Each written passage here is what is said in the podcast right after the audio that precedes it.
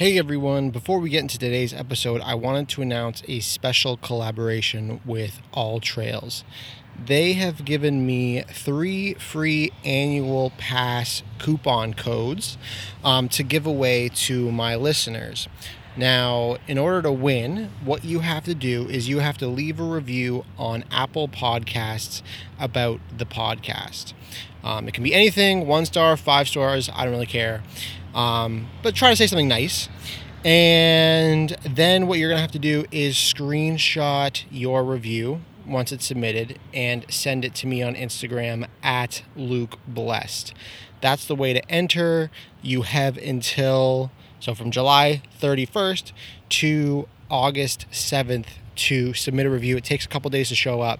And then I will be giving away the 3 raffled AllTrails Pro annual codes August 10th. AllTrails is what I've been using for every single hike that I've done. It's great. It shows you the length, average length, the skill level you need, what items are really important. It has reviews, collected reviews from lots of people. So it gives you a huge understanding of what you need to do to be prepared for that hike. It's beautiful. I use it all the time and will continue to do so, especially as I head into Banff and British Columbia. So again, leave a review, screenshot, send it to my Instagram at Luke Blessed anytime between July 31st and August 7th for your chance to win 1 of 3 free pro subscriptions to AllTrails. And thank you AllTrails for collaborating with me. Awesome that they've done this. So I look forward to it, and now we'll get into today's episode. Cross my heart, don't hope to die. These highways I can't wait to drive. Who knows where you'll find me? Somewhere across these countries. Hello, world. It has been a while. I actually don't know when the last time I recorded was because time is not real. Right now it is Thursday, August 5th, 10:30 in the morning. I am just outside of Lake Louise after 2 days of pretty intensive hiking. Kind of relaxing this morning. I slept in until 9, which is sleeping in for me. But I'm going to recount the last 2 days to kind of catch you up. I'm going to do it in different episodes so that it doesn't overlap. I don't like doing that. Just trying to give it to you plain and simple, day by day breakdowns. So August 3rd was a Tuesday, I believe. And that is the day I met up with Angela, my friend's girlfriend's friend, who's also car camping right now and was looking alone and was looking to hike with someone. And that person ended up being me. So that was pretty cool. So I met Angela at around 11 o'clock in the morning, which is really awesome.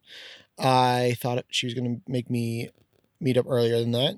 But no, she said 11. And so I'm like, okay, cool. I have things to do. I have things to prep. I have time to prep in the morning. I can sleep in a little bit. Not too bad. So then we met up at around 11, just outside of Calgary. And we drove over to Banff. Banff area. So Banff is big. It has Lake Louise, but this was actually like in the city of Banff.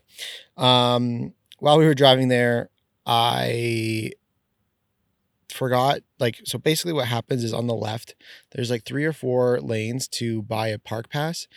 And I was following her because she's the one that kind of knew the area, and she didn't go into the park pass lane. So I'm like, oh shit. Oh no, I don't have a park pass. So I kind of just drove by. And then I'm like, we had to pull over on the side of the road because I called her and I was like, hey, I don't have a national park pass. I can't just drive in like you can. So I had to buy one, which honestly, $20 for about 3 days of doing stuff is not bad. In Ontario, you had to pay $15 for 1 day at Lake Superior. So I bought a park permit for 3 days. The 5th is still one of those days, so I'm going to do some light hiking today. We had to pull over to the side of the road, side of the highway. Well, cars are going really fast past us. That was fun to kind of discuss that. So we had to go into Banff, buy that for me so that we could go and park and do all the hikes.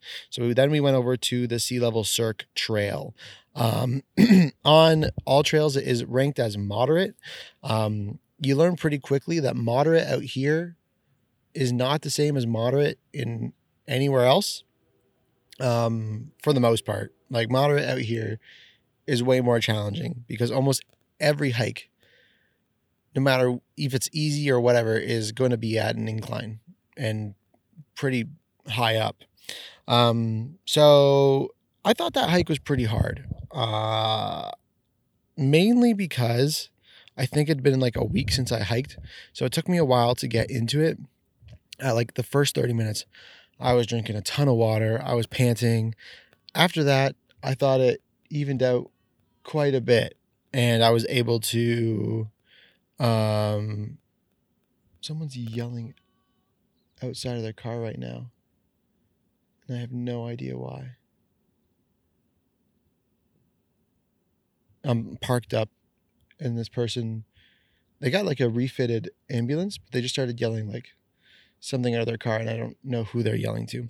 So yeah, for the first 30 minutes, I was drinking a ton of water. And then it started kind of evened out. Not the hike, but I feel like I got my muscles warmed up, my heart warmed up a little bit.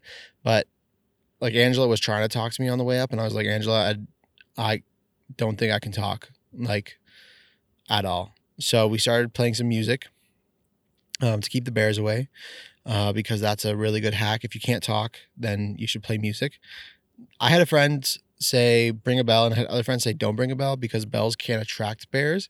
And because you're in Banff, which is a touristy area, there are some bears that apparently like to play and might come down to play if they see or hear a bell. So I kind of just stuck with the music.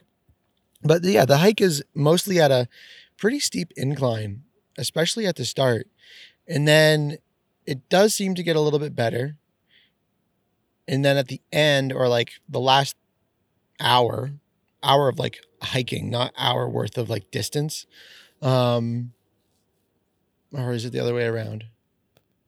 I don't know. But basically it gets really steep. Like once you get out of the trees, it gets pretty steep at certain areas where there's lots of scree, and scree is just loose rock. So it can be really slippery, especially when it's wet. Fortunately, it wasn't wet, but even when it's not wet, you can basically just spill and collapse on those rocks and then slide or hurt yourself or whatever.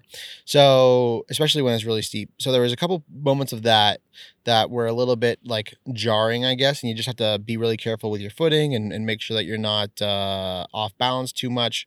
So that was a bit challenging as you get to the top, and especially when it's really steep. So there were parts where it's really rooted, really dirty, dirty, that are pretty easy to climb, but it is at a steep level. There are parts where you could scramble. And so if you don't know what scrambling is when there's like big rocks and you just kind of like have to use your hands a bit because it's pretty steep. And you can like push yourself over the rocks. You don't have to do that. I don't think we did that at all. You might have to do it when you get to the top. Like there's a part where it's like literally a 70-degree angle probably. And people say that you should, like where you get to that point, it's not the top. You have to scramble a little bit and climb up that spot in order to actually get to the top. I didn't do that. Angela did that a bit. And I just didn't feel safe doing it with the equipment and the degree that it was at. But overall, the hike I thought was pretty challenging, mainly because of the different parts where you really have to like pay attention to what you're doing and the different scree spots. I bought trekking poles because on the way down, it can really help with balance and finding spots in the dirt to like make sure that you, if you do fall, you're like supported a little bit. So they were like on sale at Eddie Bauer for $45. So I bought some there. And I think they helped a bit. I don't know. I can't really tell. But they're definitely really useful, or they make you feel a little bit more safe. So that's why I bought them. And then on the decline, we met three lovely women that we talked to for a bit who were all thinking about going to the top. And then we're like, because they asked how far from the top they were. And I always like to say it's a 30-minute, it's because I time it from the start of the incline, and I stop it, and then I start my Fitbit to decline. just to see how fast we did it. And I always tell people when they ask, well, we've been descending for 30 minutes. And then that kind of gives them an idea of, okay, it's at least a 45 minute to an hour up incline, because you can probably go, you definitely go a little bit faster on the decline than you do on the incline. Not too much, but really at the top is where the biggest gap exists in terms of incline and decline. So that, at least that's my perspective, is like that's where the real gap, like if you're 20 minutes more, if it took 20 minutes less to decline than incline, basically all that 20 minutes I would say are in the top 45 minutes of climbing, because that's where you really have to be a little bit more steady, more careful on the decline. But also that's where it gets really hard to incline and you take a lot of pauses. So overall, I thought the Sea Level Cirque Trail was pretty challenging. As hard as Sleeping Giant, I'm not really sure. Sleeping Giant was more like distance hard. There is a part where it goes really steep for a while, but I think the consistency of incline is almost more challenging in a lot of ways.